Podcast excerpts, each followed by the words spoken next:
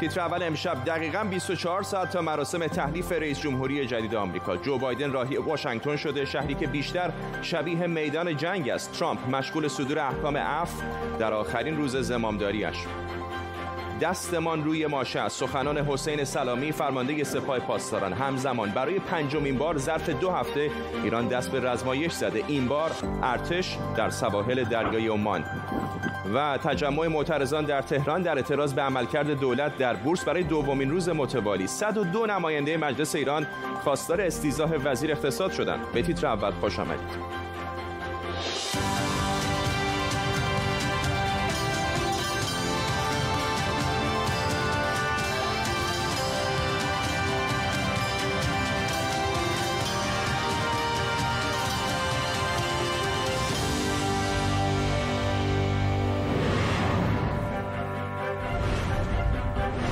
سلام به شما و خوش اومدید. پیش از شروع برنامه خبری فوری داریم. دقایق پیش پلیس فدرال آمریکا FBI اعلام کرده کاوه لطف الله افراسیابی رو به اتهام همکاری با جمهوری اسلامی. در نقش مأمور ثبت نشده یک دولت خارجی بازداشت کرده. همزمان دقایق پیش وزارت دادگستری آمریکا در بیانیه ای آقای افراسیابی رو متهم کرده که عامل جمهوری اسلامی در آمریکا بوده. در طول برنامه با تیمی از کارشناسان خبرنگاران خبرهای مختلف از آمریکا و جهان رو دنبال می‌کنیم. اما پیش از همه بریم سراغ این خبر فوری. همکارم سولماز شریف در نیویورک این خبر رو دنبال کرده. سولماز چه می‌دونیم در مورد این بازداشت و اتهام آقای افراسیابی؟ فرداد همونطور که گفتی این خبر تازه هستش و خبرهای جدیدی دربارش داریم جمع می‌کنیم اطلاعات رو. ولی تا اینجای کار چیزی که می‌دونیم کاوه لطف الله افراسیابی دیشب در شهر واترتاون ماساچوست که ده, ده مایلی شهر بوستون هستش در منزلش بازداشت شده و امروز صبح اولین دادگاهش در شهر بوستون برگزار شده. طبق بیانیه که وزارت دادگستری اعلام کرده اداره های اف بی آی بوستون و نیویورک روی این پرونده دارن با هم همکاری می‌کنن و آقای کاوه لطف الله افراسیابی حداقل از سال 2007 به این طرف به طور رسمی ولی ثبت نشده و اعلام نشده تحت استخدام جمهوری اسلامی ایران در آمریکا بوده ولی ارتباطاتش رو با رسانه های آمریکایی اعضای کنگره و نهادهای تاثیرگذار دیگه به عنوان نیروی مستقل برگزار کرده برقرار کرده ارتباطاتش رو. و از سال 2007 به این طرف حداقل 265 هزار دلار طبق بیانیه وزارت دادگستری از جمهوری اسلامی ایران پول دریافت کرده و بیمه داشته و ارتباطاتش بدون ثبت نام و بدون اعلام با دفتر حافظ منافع ایران در واشنگتن و همچنین دفتر ایران در سازمان ملل متحد بوده. طبق این بیانیه همه نیروهای کشورهای خارجی که در آمریکا فعالیت می‌کنن باید ثبت شده باشن و باید اعلام بکنن ولی اشکالی که در این قضیه وجود داره این هستش که آقای افراسیابی ارتباطی با خبرگزاری ها رسانه ها داشته کتاب هایی منتشر کرده و ملاقات هایی با اعضای کنگره داشته که به عنوان نیروی مستقل خودش رو معرفی کرده ولی در واقع پول گرفته تا تصویر مثبتی از جمهوری اسلامی ایران و برنامه هاش ارائه بده و برنامه های برنامه ها و هدف های جمهوری اسلامی ایران در آمریکا رو پیش ببره. ممنونم از تسولماز شریف خبرنگار ما در نیویورک در مورد خبر فوری که اگر تازه به ما پیوستید دقیقه پیش همونطور که سولماز هم گفت پلیس فدرال آمریکا FBI فردی رو به اسم کابه لطف الله افراسیابی احتمالاً او رو در شبکه‌های تلویزیونی فارسی زبان هم دیدید. به اتهام همکاری با جمهوری اسلامی در نقش مأمور ثبت نشده یک دولت خارجی بازداشت کرده در پی اتهامی که وزارت دادگستری ایالات متحده علیه آقای افراسیابی مطرح کرده. تا اینجا البته او متهم هست. جزئیات بیشتر به محضی که به دست ما بیاد حتما شما رو هم در جریان قرار میدیم. فقط 24 ساعت باقی مونده به یکی از جنجالی ترین مراسم تحریف تاریخ آمریکا. جو بایدن فردا درست همین ساعت در واشنگتن دی سی و در مقابل ساختمان کنگره سوگن یاد می‌کنه و رسما کارش رو به عنوان 46 امین رئیس جمهوری آمریکا شروع می‌کنه. مراسم تحلیفی که زیر سایه تدابیر شدید امنیتی و محدودیت های کرونا قراره به شکلی بسیار محدودتر و متفاوتتر نسبت به گذشته برگزار بشه. بریم به واشنگتن دی سی. همکارم آرش علایی با ماست از تازه ترین ها از آنچه که در پایتخت ایالات متحده در جریان هست. دارش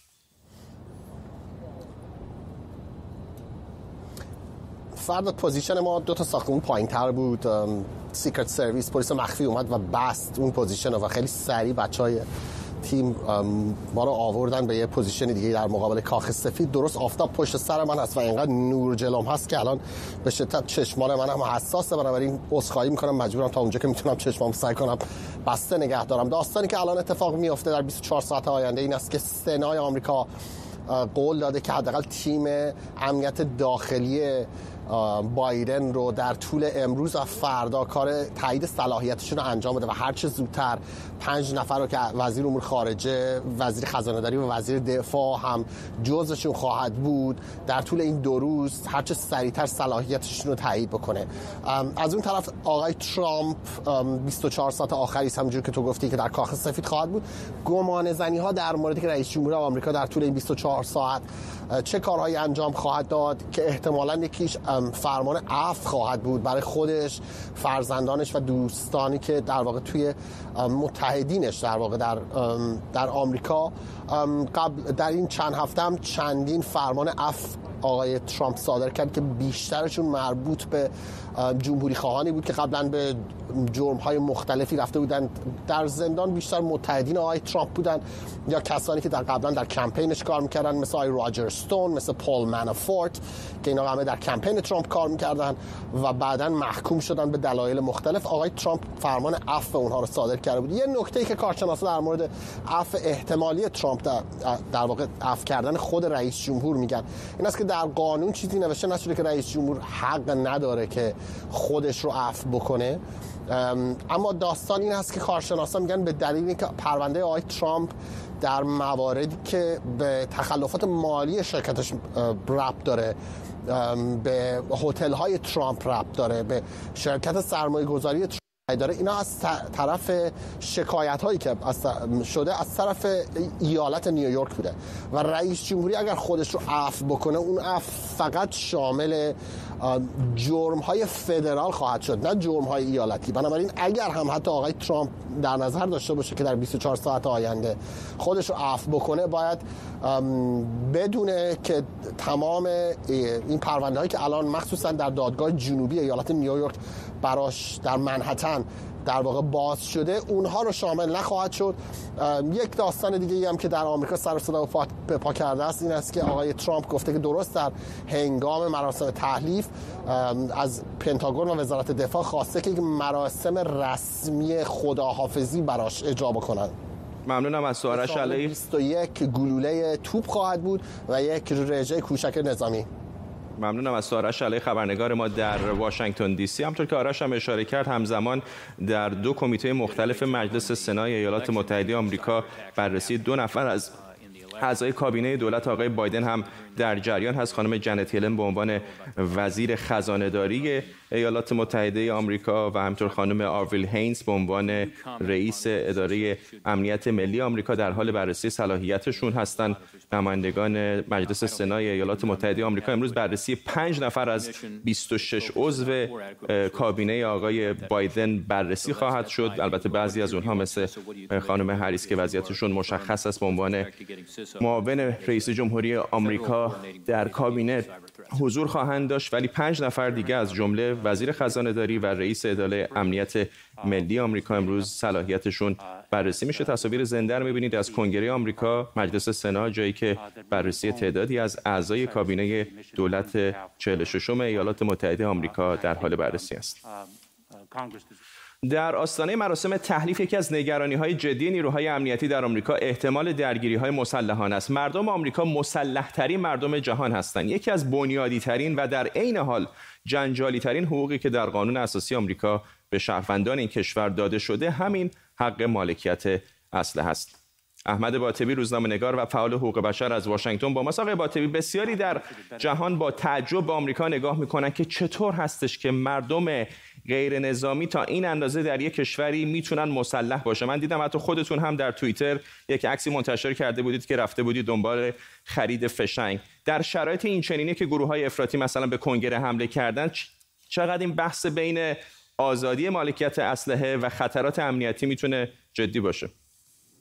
یک تفاوتی وجود داره بین حق داشتن سلاح و حق حمل سلاح. این دوتا دو تا پدیده متفاوت است به خاطر اینکه اگه اشتباه نکنم 1791 15 سپتامبر 1791 متمم دوم در واقع قانون اساسی حق داشتن سلاح یا مالکیت سلاح رو به شهروندان آمریکایی داد. و هدفش هم این بود که شهروندان آمریکایی بتونن در قبال دولت فدرال و زورگویی دولتی از خودشون مراقبت بکنن. اما این متمم به صورت نامحدود این حق رو به شهروندان نداد. یک منشوری بعدا اضافه شد که یک سری محدودیت هایی رو به صورت فدرال و ایالتی اعمال می‌کرد. این اولین باری نیست که بحث محدود شدن سلاح مطرح میشه. اگر اشتباه نکنم 21 ژانویه 2013 هم هم آقای بایدن و آقای اوباما طرحی رو دادن برای به اصطلاح محدود کردن حمل سلاح در ایالات متحده. ولی خب به جایی نرسید به دلیل اینکه لابی سلاح در ایالات متحده خیلی قوی تر بود. دو بحث وجود داره که چرا این اتفاق نمیفته محدودیت ایجاد نمیشه. قبل از اون من یه تجربه شخصی رو بهتون بگم.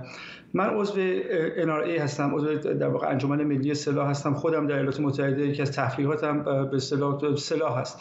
منتها داشتن سلاح در ایالات متحده اگه در یک حدودی از منطق خارج است. خیلی از سلاحهایی که وجود داره در ایالات متحده خیلی بیشتر از اون هدفی است که اصلا داشتن حق سلاح براش مطرح شده یعنی سلف دیفن یا دفاع شخصی در قبال دولت. سلاحهایی رو مردم می‌تونن بخرن به صورت نامحدود که قدرت در واقع ارزش این سلاحها به قدرت آتشباریشونه. یعنی مثل چرخ گوشت عمل می‌کنن و اصلا دلیلی نداره همچین سلاحهایی دست مردم باشه. خب اگر اونطوری که خودتون هم اشاره کردید و پدران بنیانگذار در ذهن داشتن که در واقع دلیل اصلی داشتن حق مالکیت سلاح در آمریکا مقابله با دولت فدرال یا دولت‌های محلی هست خب اون دو... نیروهای دولتی که سلاح‌های بسیار پیشرفته تری دارن. ببینید یک سلاح این باز برمیگرده به نحوه استفاده از سلاح. یک سلاح به سلاح حتی تکتیر انداز با قدرت آتشباری بالا می‌تونه یک جامعه رو فلج بکنه. ما داشتیم یک موردی یک تک‌تیراندازی در همین ایالات متحده در ایالت ویرجینیا ده ها نفر شهروندا رو با به طبع بولت‌اکشن یا سلاح گلنگردنی هدف قرار و سالها طول کشید تا اینو پیدا بکنن. دلیل بر اینکه طرف مقابل سلاح داره یا نداره نیست. بحث اینه که چطور این سلاح باید دست مردم باشه. بسیاری از ایالت ها هستن از جمله همین ایالت ویرجینیا که چسبیده به واشنگتن دی سی هست شما فقط با داشتن یک green card می‌تونید برید سلاح بخرید و فقط باید یک کلاس آنلاین شاید 10 دقیقه‌ای رو بگذرونید. ولی خب ایالت های دیگر سختگیرانه تر عمل می‌کنن. بدون اینکه بک‌گراند چک به اصطلاح منتال یا سلامت ذهنی رو انجام بدن. این بحث بسیار پیچیده ای است. اما خلاصه موضوع اینه که گرفتن حق داشتن سلاح از شهروندان آمریکایی تقریبا یک چیز غیر ممکنیه به خاطر اینکه به دلایل مختلف باید قانون اساسی تغییر بکنه و این اتفاق نمیافته. اما احتمال اینکه از طریق منشور وارد بشن و بتونن حمل سلاح رو در اماکن عمومی یا نحوه استفاده یا نحوه خرید رو تغییر بدن یک سری فیلترهایی بذارن تا افراد سلامت ذهنیشون سلامت رفتاریشون background شون اینا به اصطلاح مشخص بشه. یا حتی سلاحایی که اصلا دلیلی نداره دست مردم باشه رو نفروشن امکان این وجود داره. ولی همونطور که گفتم سلاح در ایالات متحده یک تفریح نیست. یک یک business بزرگ بسیار شرکت های بزرگ از فروش فشنگ ده میلیارد دلار سرمایه داره از فروش تعداد سلاح در ایالات متحده تعداد جمعیت مردم بیشتره. بنابراین این بس بسیار پیچیده است و من فکر می‌کنم که اگر آقای بایدن هم بخواد تغییر ایجاد بکنه خیلی مشکل خواهد بود براش. ممنونم از شما احمد باطبی روزنامه نگار از آمریکا با ما. در خبری دیگر مرتبط با آمریکا دعوا بین راست و چپ در این کشور حالا پای برنامه دوستیابی رو هم وسط کشیده و به جای دوستی در این برنامه دارن برای همدیگه شاخ و شونه می‌کشن. این بامبله که الان رو دیوار خواهید دید یک برنامه برای دوستیابی توی آمریکا خیلی محبوبه و ماهانه حدود 5 میلیون کاربر ازش استفاده می‌کنن و گفته میشه 100 میلیون کاربر فعال داره. وقتی می‌خواین توی بامبل ثبت نام کنید یه سری سوال درباره گرایش های سیاسی و مذهبی هم ازتون می‌پرسه مثل اینایی که روی دیوار می‌بینید. شما هم همینطور می‌تونید با فیلتر کردن همین گرایش ها کسانی رو پیدا کنید که گرایش سیاسی یا مذهبیشون مورد علاقه شماست. بعد از حمله بی سابقه به کنگره حالا یه سری از کاربران بامبل با استفاده از این فیلترها اومدن طرفداران راست افراطی رو که توی این درگیری ها بودن شناسایی کردن و مشخصات اونها رو به پلیس و اف بی آی گزارش دادن. بامبل هم که دیده اینجوری کار و کاسبیش خراب میشه این گزینه ها رو غیر فعال کرده بود ولی البته کمی بدتر اوضاع آروم شد و دوباره این خدمات رو برگردونده سر جاش. چون فرض این بوده که چپها با چپها و راستها با راستها دوست بشن نه اینکه به جون هم بیفتن. اتفاقی که الان به نظر میاد افتاده. اردوان روزبه روزنامه نگار از واشنگتن با ماست. آقای اردوان دیگه در تیندر و بامبل و اینها هم فضا به شدت سیاسی شده. چطور می‌بینید این داستان رو؟ خب فرداد به هر حال اتفاقی که چندین ماه پیش خیلی پررنگتر شد و شروع شد دامن همه رو در social media جامعه مجازی گرفت. در ابتدا جنگ بسیار جدی که بین آقای ترامپ و توییتر شروع شد که منتهی به حتی تغییر بعضی از زیر پا گذاشتن بعضی از مزاج شد. همونجور که آقای دورسی خودش در یک مطلب اشاره کرد که خیلی متاسفه که از این کار کرده و account آقای ترامپ رو بسته و بعد این ادامه پیدا کرد و همینجور در جایی دیگه. به حال وقتی که ابزارهای مختلف وجود داره در شرایط بحران. همه دارن سعی می‌کنن به نفع خودشون ازش بهره ببرن. شاید به نظر خیلی ها خیلی عجیب بود که ریزی بامپل به عنوان یک مکان دوستیابی چیزی مثل تیندر مثل مچ قرار باشه ابزار مناسبی بشه برای اینکه یه عده‌ای بتونن بقیه رو شکار کنن و گزارش بدن به اف یا یه عده‌ای بتونن همسانان خودشون رو هم اونا که هم نگاه هستند از نظر نهله سیاسی پیدا کنن و با هم تجمیع بشن. من بیانیه بامبل رو میخوندم نگرانی هایی وجود داشته براشون برای اینکه نمی‌دونستن که آیا ممکنه این ابزاری بشه برای خشونت یا اینکه گروه دیگه هم گفته بودن که بعضی از کاربران تغییر دادن اون گرایشات سیاسیشون رو و به این طریق تله گذاشتن. در نهایت با ما به خاطر پرهیز کردن از این درگیری. چون فراموش نکنید این درگیری ها تموم میشه اما قیمت سهام باقی میمونه اما محبوبیت باقی میمونه و اونا خیلی چیزها رو از دست خواهند داد. به همین دلیل این روزها من فکر می‌کنم فردا خیلی از این گروه ها دارن سعی می‌کنن که از این آتیش دور بمونن. هرچی که بعد گفته که ما با آرامش بیشتری که به وجود آمده سعی خواهیم کرد دوباره همون قوانین قدیمی رو دنبال کنیم. خبری من الان امروز میخوندم داله برای اینکه گروه مچ زیر مجموعه مثل تیندر مچ و دیگران که هم در واقع چند گروه چند دوستیار مجموعه دوستیابی هستن زیر مجموعه Match Group اعلام کردن که به هر حال هر کسی که تحت تحقیق اف بی آی باشه ما حذف می‌کنیم account ش و اجازه فعالیت نمیدیم. این روز اگر توی ایستگاه های اتوبوس شهر واشنگتن display که می‌بینید همه عکس کسانی هستند که در اون درگیری ها بودن و اف بی آی اعلام کرده که هر جا می‌بینید به ما اعلام بکنیم تا ما دستگیرشون بکنیم. ممنونم از شما. اردوان روزبه روزنامه‌نگار از واشنگتن با ما. در ادامه رزمایش های پرشمار ایران در روزهای گذشته امروز هم رزمایش اقتدار 99 نیروی زمینی ارتش در سواحل مکران شروع شده. در این رزمایش های تکاوری و چترباز حضور داشتند و ارتش ایران اعلام کرده که این یک رزمایش تهاجمی بوده. از طرف دیگه حسین سلامی فرمانده کل سپاه هم گفته به نیابت از ملت ایران دستمان روی ماشه است. فرزین ندیمی تحلیلگر امور دفاعی امنیتی در مؤسسه واشنگتن از واشنگتن دی سی به ما پیوسته. آقای ندیمی این دستمان روی ماشه است رو چطور ترجمه می‌کنید؟ خب یعنی ما آمادگی کامل داریم تا در صورتی که فرمان از مقام رهبری رسید بتونیم ماشه رو بچه کنیم و سلاحامون رو به سمت دشمن شلیک بکنیم.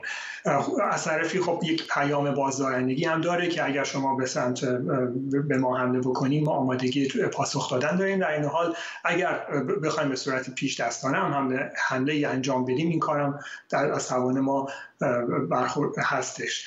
خب یکی از اهداف این, این رزمایش اخیر هم این بود که یک ترکیبی از عملیات نفوذ و دفاع و تهاجم و دفاع رو بتونن به نمایش بذارن. و خود این رزمایش ها رو چطور می‌بینید؟ با به پایان رسیدن دوره زمامداری آقای ترامپ به نظر شما این نمایش قدرتی که در خلیج فارس و الان در دریای عمان داریم می‌بینیم کاهش پیدا خواهد کرد به یک آرامش نسبی خواهد رسید یا نه؟ همچنان این تنش در دوران دولت بعدی هم ادامه پیدا می‌کنه.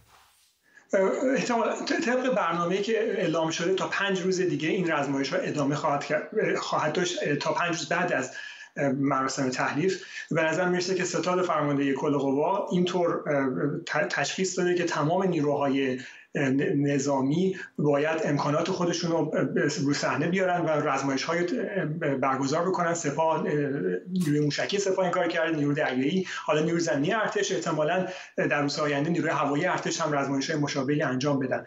در این مورد هم نیروی زمینی ارتش دو تیپ هوابرد خودش رو از شیراز در سواحل دریا عمان با چتر پیاده کرده و با نفربرهایی که از پیش اونجا قرار داده شده بوده و استتار شده بوده جابجایی انجام داده و همزمان تعدادی چترباز و نیروی ویژه در دریا فرود اومدن. سعی کردن که یک نوع عملیات ترکیبی مشترک رو برای اولین بار اونطور که گفته شده هم نشون بدن که ما امکان نفوذ و تهاجم رو به ساحل دشمن داریم و در صورتی که به ساحل ما حمله بشه ما می‌تونیم این ساحل رو بازپس بگیریم. در زمان سال 2015 در دوران مذاکرات هسته‌ای هم همین اتفاقات افتاد.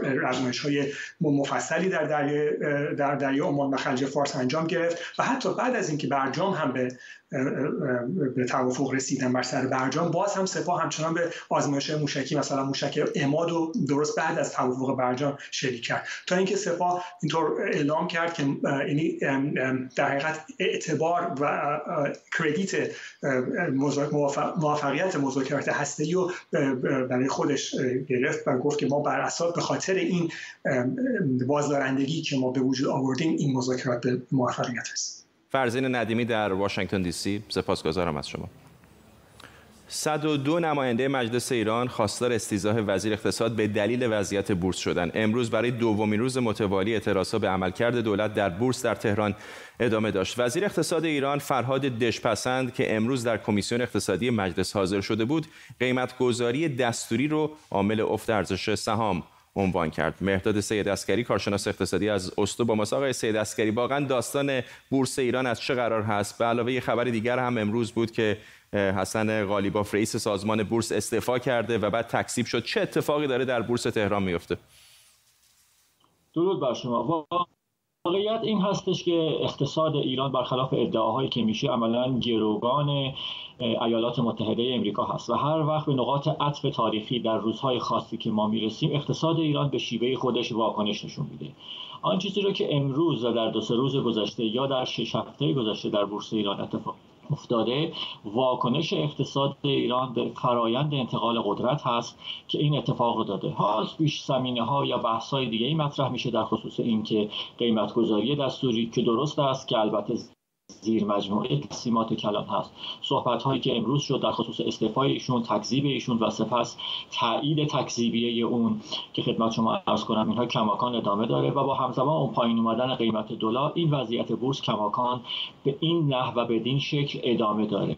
اما همچنان باید گفت که با توجه به اینکه مشکلات اصلی اقتصاد ایران حل نشده بخواد باقی بمونه ما شاهد ادامه این روند طی روزهای آتی یا حتی هفته آتی هستیم. این نکته که شما هم بهش اشاره کردید قیمت گذاری دستوری مکانیزمش چطوریه در بازار بورس تهران؟ ببینید اتفاقی که افتاده بود بحث بر سر قضیه فولاد بود. بحث بر سر قضیه فولاد نزاعی که میان سازمان بورس فعالان خصوص قیمت گذاری دستوری رو وزارت صنعت و معدن خدمت شما عرض بکنم که اشاعه کرد ارائه کرد اجرایی کرد و با واکنش بسیار منفی حوزه فعالان بازار سرمایه مواجه شد به نحوی که یک رانت بسیار بزرگی رو ایجاد کرد. این امر باعث یک استعفا در وزارت صنعت و معدن شد. از این ور هم در حوزه بورس یک قربانی گرفت که آقای دکتر حسن غالیاف اصل قربانی این قضیه بود. این اتفاقی بود که طی دو هفته گذشته در میان وزارت صنعت و معدن وزارت امور اقتصاد دارایی اتفاق افتاد که عملا بورس زیر مجموعه وزارت امور اقتصاد دارایی محسوب ممنونم از شما مهداد سیدعسگری کارشناس اقتصادی از اسلو با ما. دوباره تصاویر زنده داریم از مجلس سنای آمریکا جایی که چاک شومر سناتور ایالت نیویورک در حال سخنرانی در صحنه اصلی مجلس سنا هست. همونطور که پیشتر بهتون گفتم پنج نفر از اعضای کابینه جو بایدن رئیس جمهوری بعدی ایالات متحده آمریکا امروز در کمیته های مختلف مجلس سنا صلاحیتشون بررسی خواهد شد. از جمله وزیر دفاع از جمله وزیر خزانه داری رئیس اداره امنیت ملی و دو نماینده دیگر که نامزد هستند برای کسب پنج کرسی از 26 کرسی کابینه آقای جو بایدن. تصاویر زنده رو می‌بینید از کنگره آمریکا. سناتور بنت رو می‌بینید از ایالت کلرادو که در حال بررسی صلاحیت وزیر پیشنهادی برای خزانهداری ایالات متحده آمریکا هست. تصاویر خانم ینت رو هم می‌بینید که داره پاسخ میده از راه دور از طریق اینترنت با توجه به شرایط کرونا. این هم بخش دیگری از مجلس سنا هست مجلس در صحنه اصلیش که چاک شومر رهبر اکثریت الان در واقع دموکرات ها در مجلس سنای آمریکا در حال سخنرانی هست. هرچند هنوز در واقع رهبر اکثریت نیست از فردا که دو عضو جدید دموکرات که از ایالت جورجیا به سنا خواهند آمد و سوگند یاد خواهند کرد آقای چاک شومر جای میچ مکانل که در حال حاضر رهبر اکثریت جمهوری خواهان رو در سنا در دست داره خواهد گرفت. تصاویر زنده رو می‌بینید از کنگره ایالات متحده آمریکا مجلس سنا جایی که بررسی پنج نفر از اعضای کابینه جو بایدن 46 رئیس جمهوری ایالات متحده آمریکا در حال بررسی هست. این رو هم اشاره بکنم که فردا از ساعت 7 بعد از ظهر به وقت تهران که میشه 11 صبح در واشنگتن دی سی و 4 بعد از اینجا در لندن پوشش ویژه خواهیم داشت از مراسم تحلیف جوزف بایدن رئیس جمهوری بعدی ایالات متحده آمریکا. خبرنگاران ما در واشنگتن دی سی و نقاط مختلف دنیا این مراسم تحلیف جنجالی رو برای شما پوشش خواهند داد. این پوشش رو از دست ندید. ولی فعلا به این ترتیب می‌رسیم به پایان تیتر اول امشب. این برنامه رو کمی دیرتر می‌تونید در یوتیوب با زینویس دنبال کنید. تا فردا بدرود.